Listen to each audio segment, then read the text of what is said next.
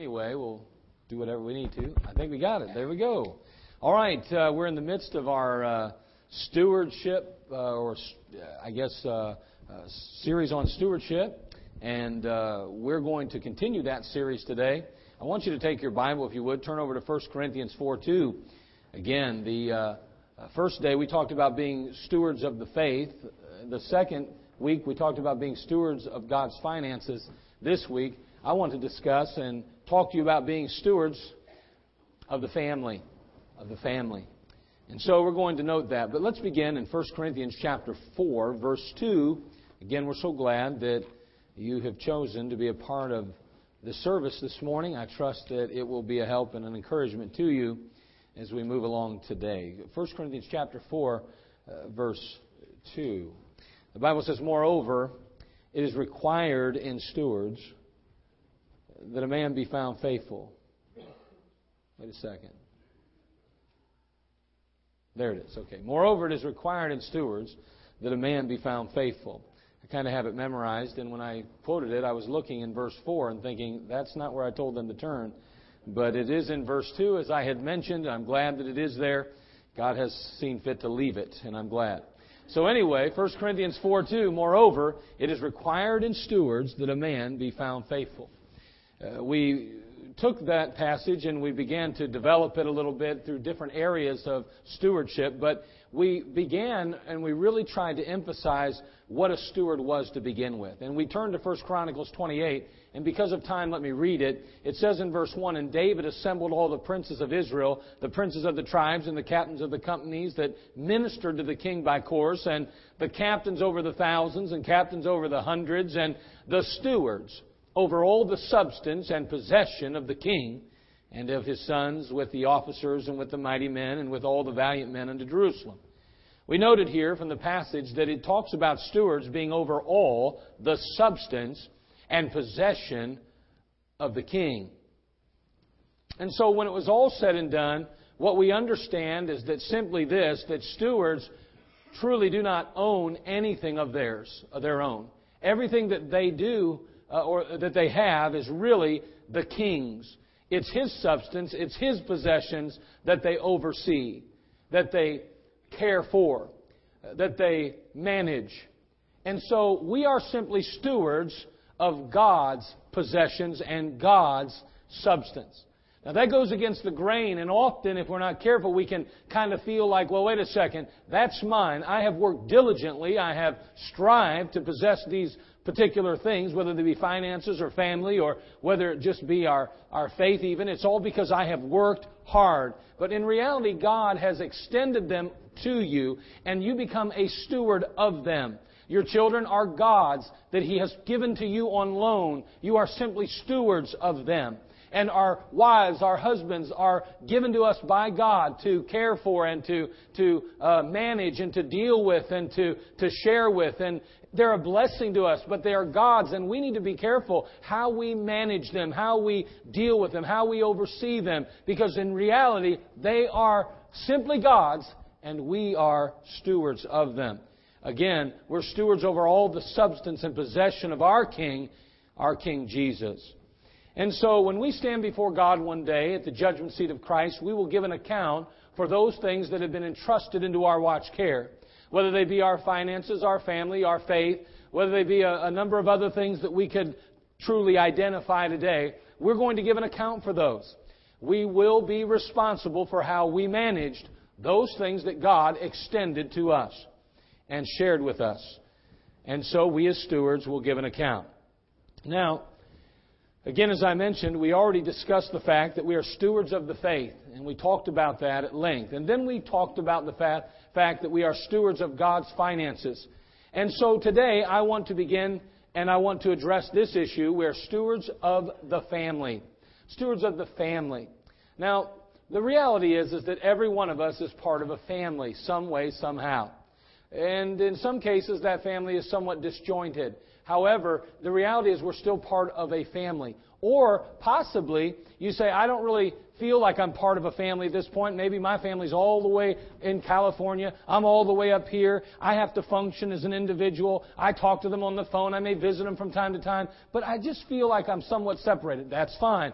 But even if that's the case, we understand that we still have a family somewhere, someone. Now, there, every one of us at some point uh, most people, not all, uh, the majority of people at some point will either be married or, uh, uh, or are married. Usually, okay? There are those few that God has permitted to be single and allows to be single and gives them the privilege of being single so that they can devote their entire time, their focus, their energy on Him and His work. No doubt. And by the way, if you are single and seriously sick of it and would rather be married, I want you to understand that God does have a purpose and a plan for your life outside of marriage. It's not just by coincidence or chance. God wants you to take that time and develop your spiritual depth for Him.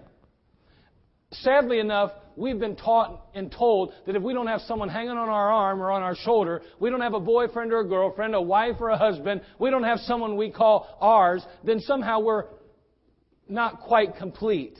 That's not true at all in the Christian life. David said, When my father and my mother forsake me, then the Lord will lift me up. What he's saying is, even if my mom and dad turn their back on me, I'm complete because I have Jesus Christ.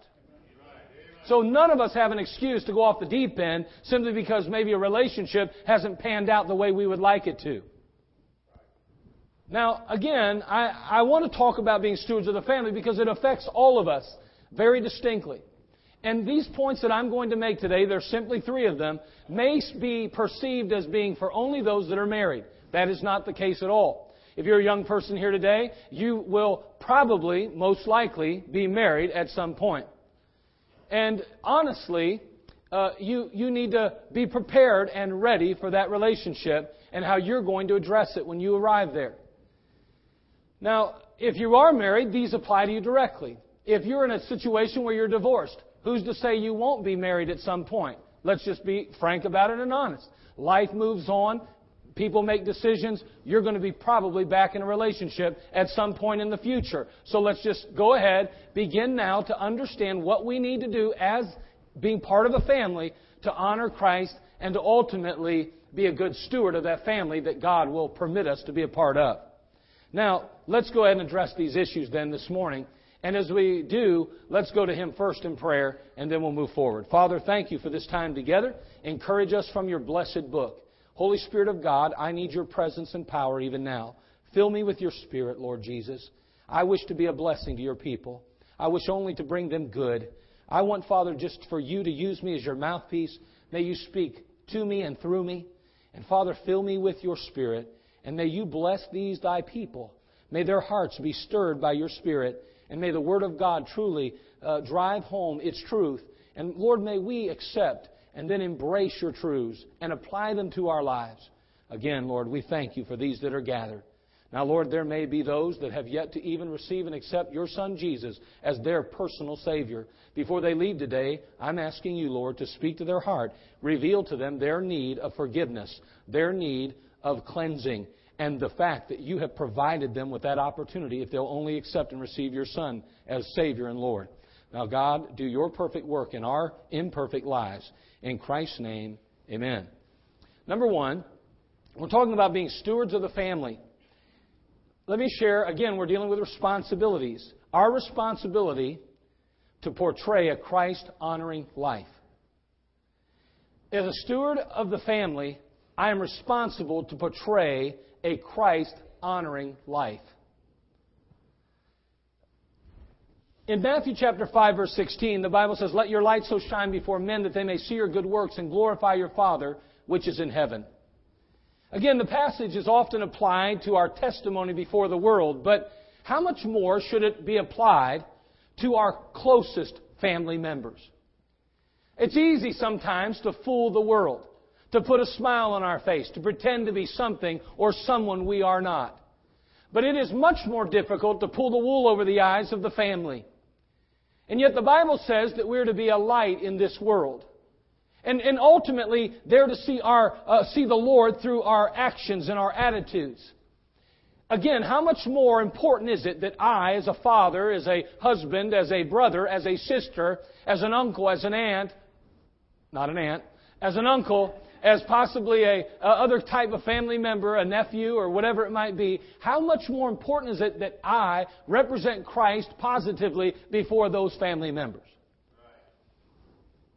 I read a statement that caught my eye. It said, I would not give much for your religion unless it can be seen.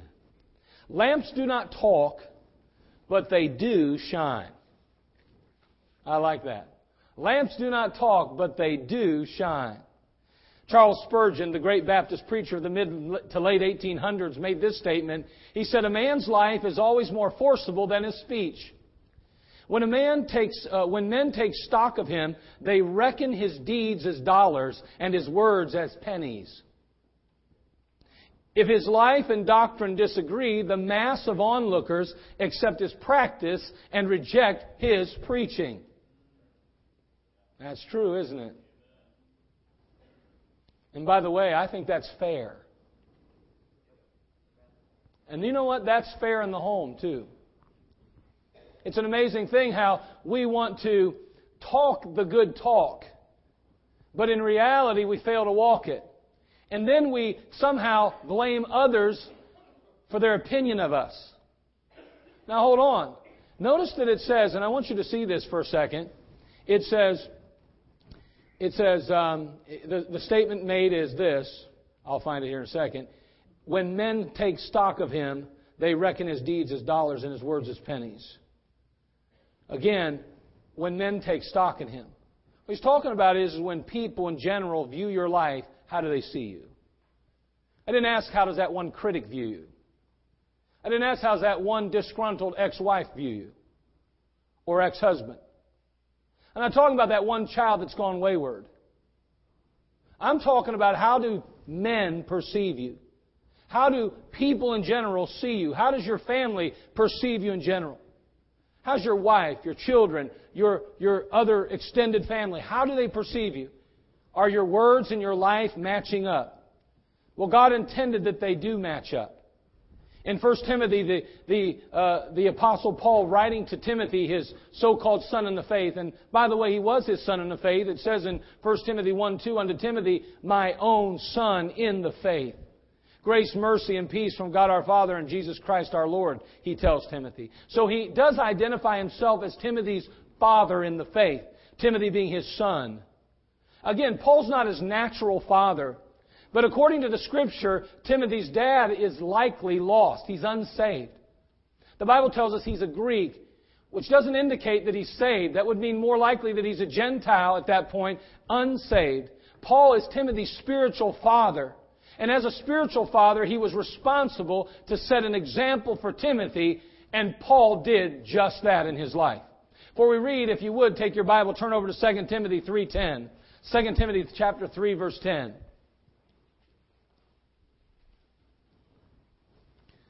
Notice Paul the Apostle. He makes these statements.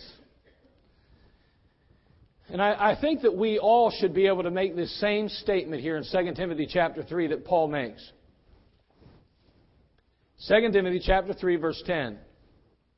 He says, But thou hast fully known my doctrine, manner of life, purpose, faith, long suffering, charity, patience, persecutions, afflictions which came unto me at Antioch, at Iconium, at Lystra, what persecutions I endured, but out of them all the Lord delivered me. Again, thou hast fully known my doctrine, manner of life, purpose, faith, long suffering, charity, patience, persecutions, afflictions. You fully know, he says.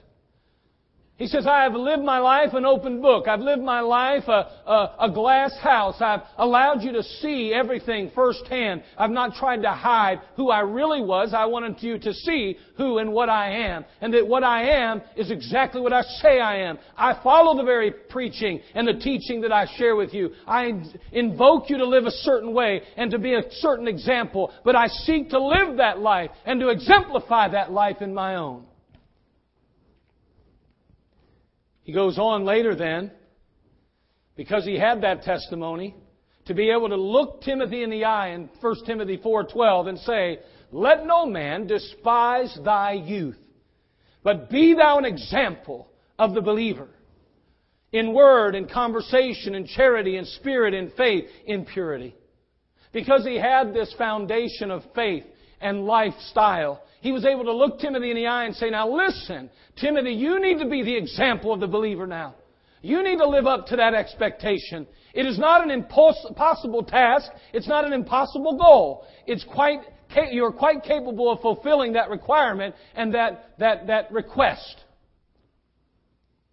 And you know what? As parents and as family members, we are responsible to live a Christ honoring life.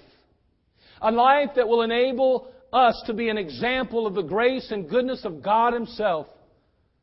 Our testimony should inspire others, others in our family, and others all around us to desire the Christ that we claim we love. Years ago, the communist government in China commissioned an author to write a biography of Hudson Taylor with the express purpose of distorting some of the facts and representing him in a bad light. They wanted to discredit the name of his uh, and the consecration of this, this very uh, uh, of the missionary himself and the gospel that he believed. And so, as the author was doing his research, he he was increasingly impressed by Taylor's saintly character and his, his very godly, godly life. And he found it very, very difficult to carry out his assigned task with a very clear conscience. Eventually, at the risk of losing his own life, he laid down his pen, renounced his atheism, and he received Jesus Christ as his own personal Savior. Now, whether we realize it or not, our example leaves an impression on others. We can't get around that reality. You, you may say today as a believer, well, I don't want people looking at my life. I remember years ago, Charles Barkley, the great basketball player, saying, I'm nobody's example. I don't want to be an example to nobody. Well, too bad you are. By reason of your position and your place and your prominence, you automatically are. And the truth is today, as believers, whether we want to receive or accept the responsibility or not, we are examples of something or someone. We can't get around it. And if we make the profession of faith, if we tell our family, if our family knows that we're children of God, then there is an expectation that they will assume for us. Now, we have such a responsibility because we will indeed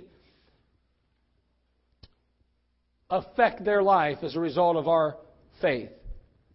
We will leave impressions. Not only are we as stewards of the family to be responsible to portray a Christ honoring life, but we're responsible to pattern a Christ honoring marriage. Speaking of marriage, I, I read that marriage is when you agree to spend the rest of your life sleeping in a room that's too warm besides someone who's sleeping in a room that's too cold.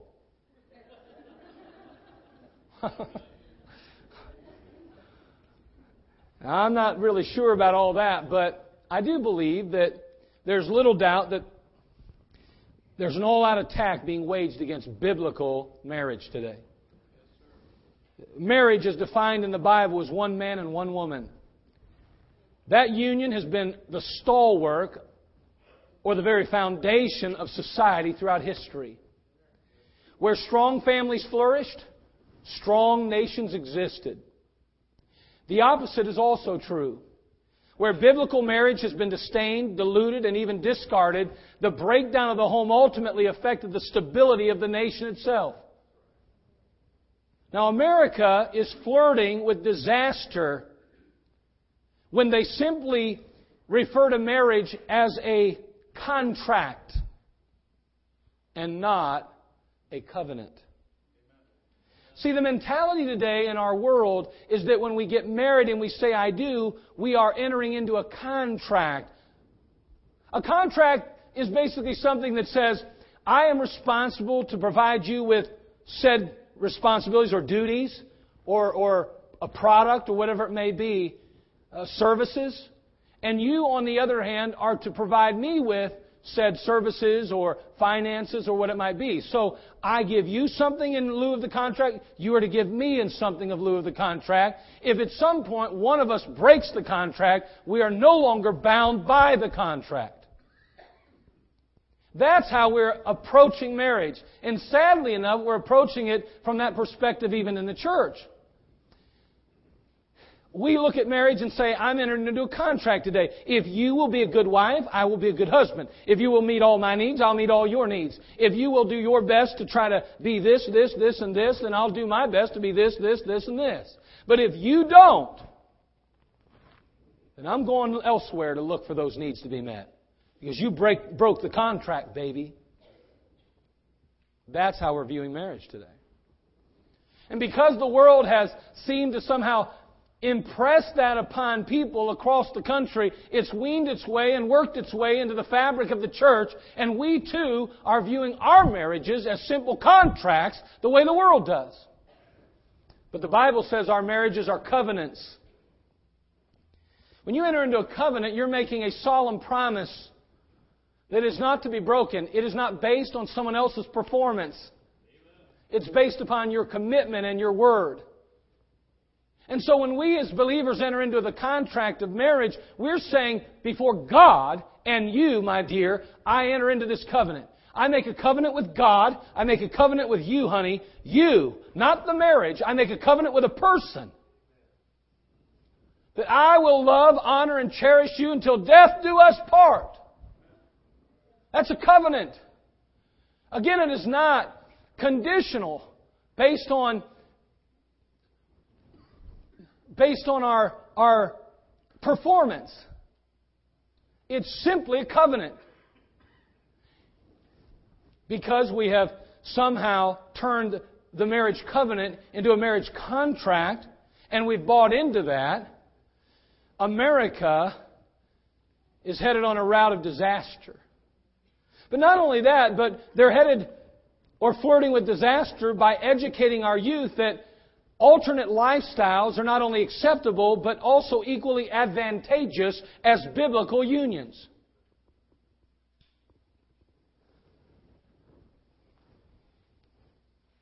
As men and women who have entered into a biblical union, or those that will one day do so, we need to understand our responsibility to pattern a Christ honoring marriage. There is nothing in this world that can replace God's picture and purpose for marriage. There's no relationship that can replace biblical union. There are always consequences when we exit God's perfect plan and enter into our own purposes.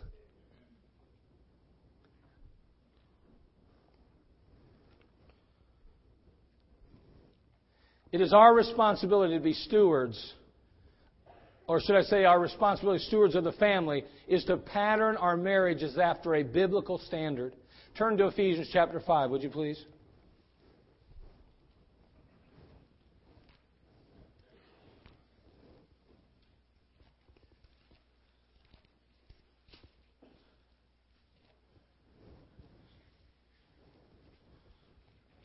Ephesians chapter 5. Beginning in verse 21 submitting yourselves one to another in the fear of God. We, we often leave that one out. Let me tell you something. It takes two submitted to one another in the fear of God. Then he goes on to say, Wives, submit yourselves unto your own husbands as unto the Lord. For the husband is the head of the wife, even as Christ is the head of the church. He is the Savior of the body. That's like sandpaper today, isn't it? You know why? Because culture and society has dictated another reality. They say that's not truth. We have truth. And sadly enough, even believers have bought into those lies. There's nothing that is oppressive about God's perfect union. Nothing. The only thing oppressive about it is when there are people who are not submitted to His plan and they are using that relationship for personal gain. Notice what he says here, verse 23 For the husband is the head of the wife, even as Christ the head of the church. He is the Savior of the body. Therefore, as the church is subject unto Christ, so let the wives be to their own husbands in everything. Husbands, love your wives, even as Christ also loved the church and gave himself for it. By the way, he did that unconditionally. Let me tell you something, ladies. You're not the easiest to get along with either. You know, it's always like, well, you expect me to submit to him. Well, he's got to love you no matter what. I mean, are you kidding me? We both got it on the chin sometimes. You understand where I'm going with this? We all act like it's one sided. It's both sides. Everybody's supposed to act like Christ wants us to act. But by the way, that's the only way it works. And it starts with verse 21 submitting yourselves one to another in the fear of God. Outside of that, we got problems because there's all flesh in it. Now, notice what he goes on to say he says, verse 26, talking about the husbands giving, himself, giving themselves for the, the church, or uh, he says, uh, I better go back. Husbands, love your wives even as Christ also loved the church and gave himself for it, that he might sanctify and cleanse it with the washing of water by the word, that he might present it to himself a glorious church, not having spot or wrinkle or any such thing, but that it should be holy and without blemish. So ought men to love their wives as their own bodies, and that he that loveth his wife loveth himself. For no man ever yet hated his own flesh, but nourisheth it and cherisheth it, even as the Lord the church. For we are members of his body, of his flesh, and of his bones. For this cause shall a man leave his father and mother, and shall be joined unto his wife, and they two shall be one flesh. This is a great mystery. But I speak concerning Christ and the church. Nevertheless, let every one of you in particular so love his wife, even as himself, and the wife see that she reverence her husband. See, the relationship between husband and wife has a great significance, often much greater than most imagine. Marriage pictures the relationship between Christ and His church or His bride. And again, you have to understand once again that you and I as believers are part of that bride. How Jesus Christ relates to me is how I ought to relate to my wife. How God requires me to submit and surrender to Him, wives are expected to submit and surrender to husbands. You say, that's offensive to me. I know, because we're so carnally minded.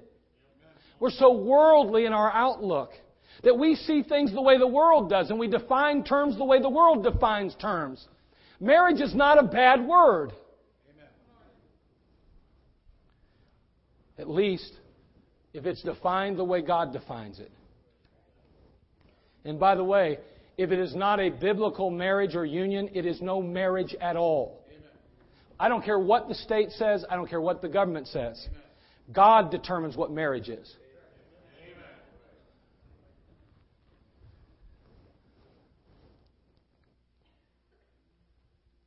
So we see that the way the husband loves his wife and gives himself for her is to be an example to all how the Lord Jesus Christ loves us.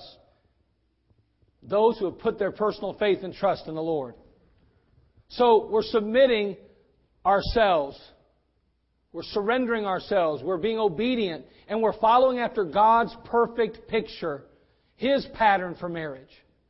And, and as a steward of the family, we, we must understand our responsibility to pattern a Christ honoring marriage before our kids and before our families. That's a tremendous calling. And by the way, that calling is no less than the pastoral calling.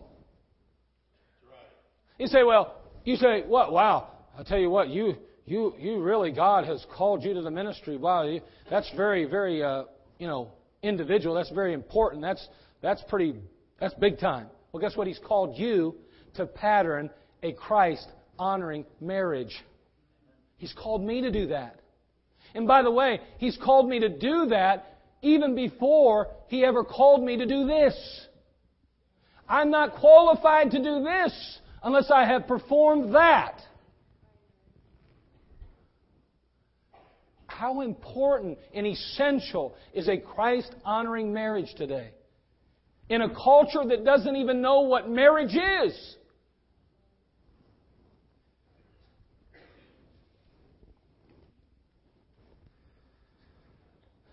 I don't know about you, but I don't need to look too far to see that our culture is producing an abundance of failed marriages. I mean, would we agree with that? I recently read about a study that was done a number of years ago, mind you. I think it was back in the mid 90s, even. It identified the root cause or trouble uh, of, of, all, of many failed marriages. I, I want to share that with you. Um, in order to uncover, the article says, the processes that destroy unions, marital researchers study couples over the course of years, even decades, and retrace the star crossed steps of those who have split up back to their wedding day. What they are discovering is unsettling, it says. A study that was conducted over decades revealed some unsettling results. None of the factors that one would guess might predict a couple's uh, durability actually does. Not how in love a newlywed couple say they are, how much affection they exchange, how much they fight, or what they fight about. In fact, couples who will endure and those who won't look remarkably similar in the early days. I think everybody's on board yet. We're all going, yeah, that makes sense. We, we know what you mean. Everybody looks nice and everybody seems pretty happy when they get married. He goes on to say, yet when psychologist Cliff Notarius of Catholic University and Howard Markman of the University of Denver studied newlyweds over the first decade of marriage, they found a very subtle but telling difference at the beginning of the relationships. By the way, this isn't a religious study, mind you. I'm just telling you a very practical fact.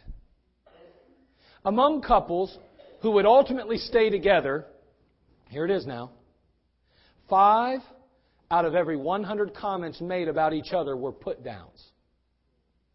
Now, again, these are the ones that stayed together. Five out of every 100 comments made about each other were put downs.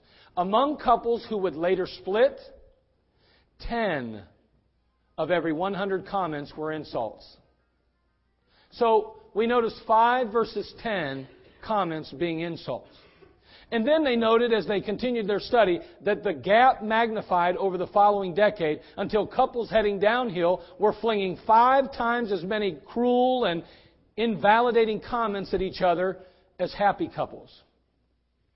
Quote, hostile put downs act as cancerous cells that, if unchecked, erode the relationship over time, says Notarius, who, with Markman, co authored the new book, We Can Work It Out.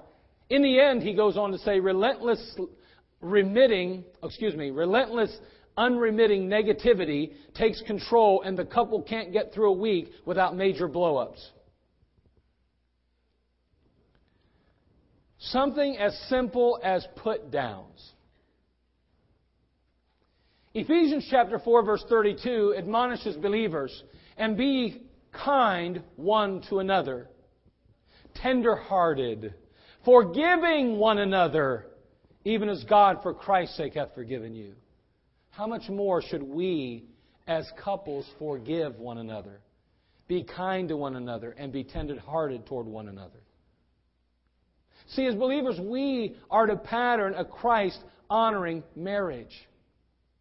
I read about a, a meeting at a women's club in which the speaker was lecturing on marriage. During the course of her lecture, she asked the audience how many of the women wanted to mother their husbands. One member in the back uh, back of the, the building and raised her hand. She looked at her and said, you, you, you want to mother your husband? She said, Mother? I thought you said smother.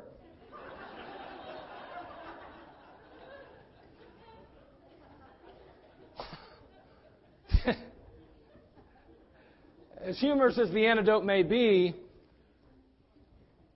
it may be that many wives and husbands tend to express this attitude either through their words or their deeds to their children. You don't have to say it to convey it. If you love your children, then you deeply desire to see them grow up healthy and happy. In an article written by Michael Webb, he addressed the most important aspect of healthy and happy growth in children at least from his perspective. He states there are many good answers here, such as providing a comfortable home and a safe uh, neighborhood, making great sacrifices to help your children succeed in school, demonstrating unconditional love, setting consistent boundaries, modeling healthy values, and on and on. But he continues by saying, one of the most important factors too often uh, that too often gets left out of the list that I believe is at the very top. It's loving your wife.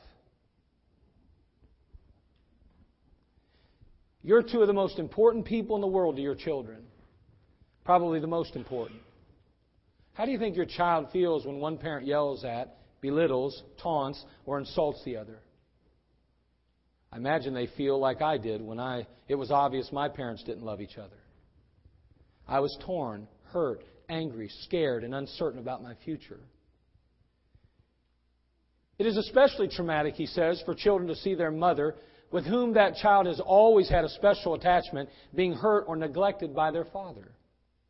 Too many dads con themselves into believing that the best way to invest in their children's future is to work long hours so they can live in a nicer neighborhood and send their children to better schools. In the process, they often end up jeopardizing the element that actually has the most impact on their child's life the relationship between mom and dad. What a child's house looks like on the outside isn't nearly as important as what it feels like on the inside. Every child has a deep desire to see a committed, loving relationship between the two people he loves the most. He continues by saying expressions of love between a child's father and mother should not occur solely behind the bedroom door. It is vital for children to hear positive affirmations of their parents, love for one another, uh, excuse me, positive affirmation of their parents' love for one another. It is equally critical or crucial to see the parents back up those words with deeds showing that they really are special to each other.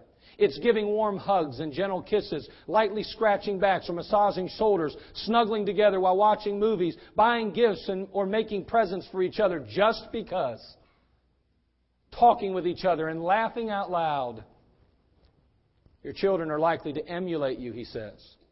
Emulate you when it comes time for them to find a spouse. They may mimic your affection and duplicate your dis- or, and duplicate your disrespect. Most fathers would love to have a hand in choosing a mate for their children, he says. It's just ironic that they don't realize how much influence they already have. Hey, listen, as stewards of the family, we're responsible to pattern a Christ honoring marriage. Number three, and I close, our responsibility to produce a Christ honoring seed. Talking about being stewards of the family. As we portray a Christ honoring life, pattern a Christ honoring marriage, we're well on our way to producing a Christ honoring seed. Speaking of Abraham, the Lord made this statement. Genesis 18:19 he said, "For I know him that he will command his children and his household after him, and they shall keep the way of the Lord and do justice and judgment that the Lord may bring upon Abram, Abraham that which he has spoken of him. Speaking of Abraham again, he says, For I know him, that he will command his children and his household after him, and they shall keep the way of the Lord and do justice and judgment. Let me ask you today, as stewards of your family, can God say the same of you and I? There's no doubt that God knows us if we're His children. The Bible tells us over in the book of 2 Timothy 2.19, Nevertheless the foundation of God standeth sure, having this seal, The Lord knoweth them that are His.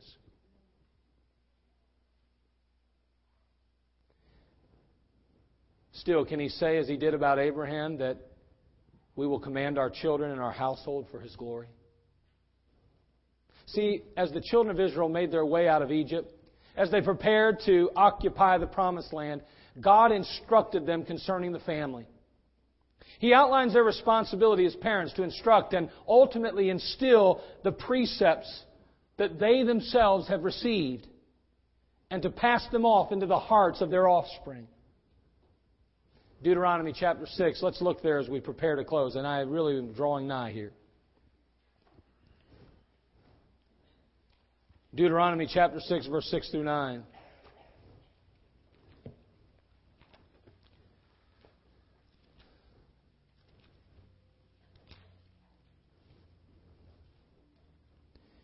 In Deuteronomy chapter 6, verses 6 through 9, this is the admonition that was given to the children of Israel concerning instructing and instilling their faith into their children's lives. And these words, verse 6, which I command you this day, shall be in thine heart. And thou shalt teach them diligently unto thy children, and shalt talk of them when thou sittest in thine house, and when thou walkest by the way, and when thou liest down, and when thou risest up, and thou shalt bind them for a sign upon thine hand, and they shall be as frontlets between thine eyes, and thou shalt write them upon the post of thy house and on thy gates.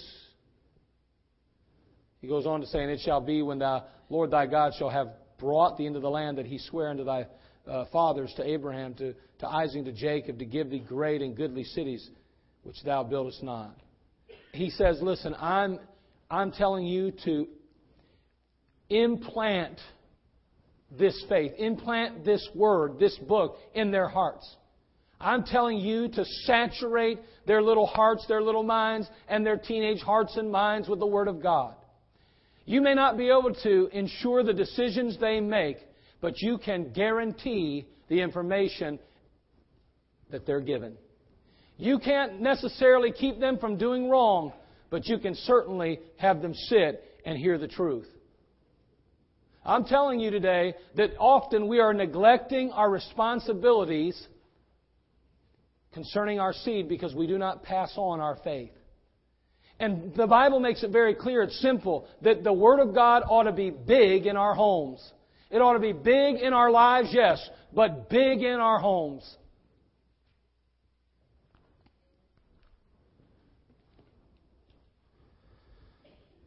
See, the faith of the Israelites was not to be compartmentalized or capsulized. It wasn't to only be exercised certain days of the week, specific times of the day, but instead it was to be who they were, not just what they did. It was to be be their life. God wanted them to saturate the lives of their families and themselves with the Word of God.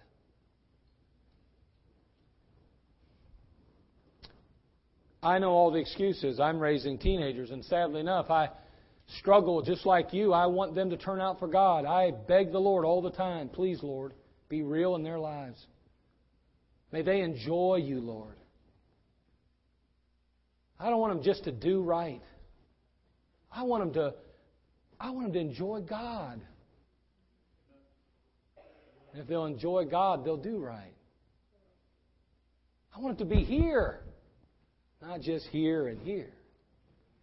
Too many times we know this, and we got this, we don't have it here. Man, I want him to enjoy him. I want him to say that he, he's real to me, and I love him, and I've experienced some victories in my life, and God's not just the God of my parents, He's my God. That's what I'm desiring, and that's what I'm striving for, and that's what I'm longing for. I, I, I don't know what the outcome will be 100% yet. I haven't been there. We'll see. We're trusting God. But what I do know is this I am responsible as a steward of the family. I'm responsible to produce a Christ honoring seed, and that will never happen if I don't abide by God's design. And it's to saturate the lives, the hearts, the minds of my children with Him and His Word. That's each and every one of our responsibilities. The world may be going to hell, but our family and our families should be saved. The world may be shrouded in darkness and despair, but our families should be a beacon of hope. The Apostle Paul, as I close my Bible, when speaking to Timothy, addressed his faith, and he said this when I call to remembrance the unfeigned faith that is in thee, which dwelt first in thy grandmother Lois, and thy mother Eunice, I am persuaded that in thee also. Somehow, some way, they did a good job, Grandma and Mama, of implanting Christ in the heart of that young man. That's what I want.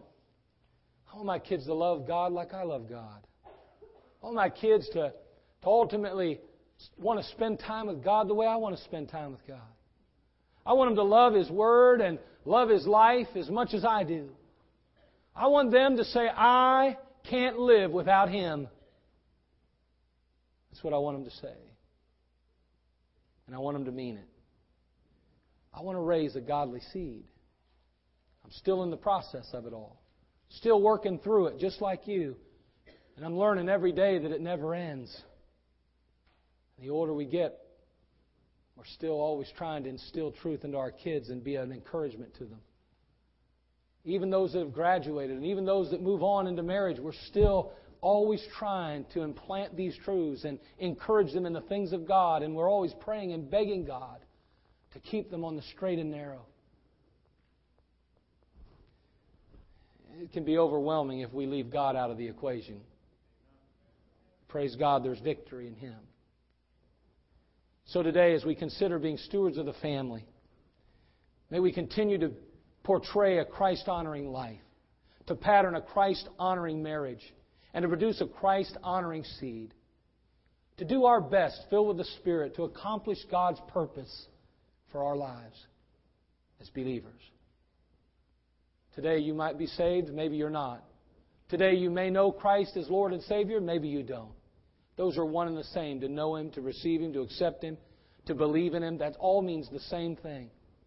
Jesus Christ is either your Lord and Savior, He's either seated on the throne of your life, or you have yet to invite Him into your life. You've failed to ask Him to forgive you, to save you, and to take you to heaven. I want you to know today that the Lord Jesus Christ is anxious to forgive your sin and to give to you righteousness, His righteousness, and to give to you an eternal home and to include you in an eternal family. He wants to forgive and save you today, but you have to ask Him. Will you? Father, we come to you. We thank you for this time we've had together, and Lord, such a very sensitive topic as we talk about the family. And yet, Lord, your word does spell things out for us. Sometimes we have questions, no doubt, but Lord, for sure we are always to be seeking and striving to understand and to know your truths, that we may apply them in our lives. Thank you for the simple truths that we learned today, stewards of the family. Now, Father, if there's anyone in this room that's lost today without Christ, may you save them today. Every head bowed, every eye closed. You'd say, Preacher, I can't honestly say that if I died, I know for sure heaven would be my home. I can't say for sure that I remember a time and place when I invited the Lord Jesus to come into my heart, my life as my Savior. Would you be so bold, so honest to simply raise your hand and let me pray for you and say, That's me, preacher. I don't have that settled today. I can't honestly admit or say that I have it settled, that I know for sure heaven's my home. Will you let me pray for you? Let me pray for you. Just slip your hand up quickly. Let me pray for you. Put it down. Slip it up, put it down. You're a child of God then. What about that pattern of Christ honoring living? Uh, that portrait, I mean, of Christ honoring living. That pattern of a Christ honoring marriage. What about that product of a Christ honoring seed? Hey, let God do something in your life today. Let Him change the course of your life and the direction of your family through your life and your decisions today. Father, bless us now in these next moments. May you work in lives, do your perfect work. In Jesus' name, amen.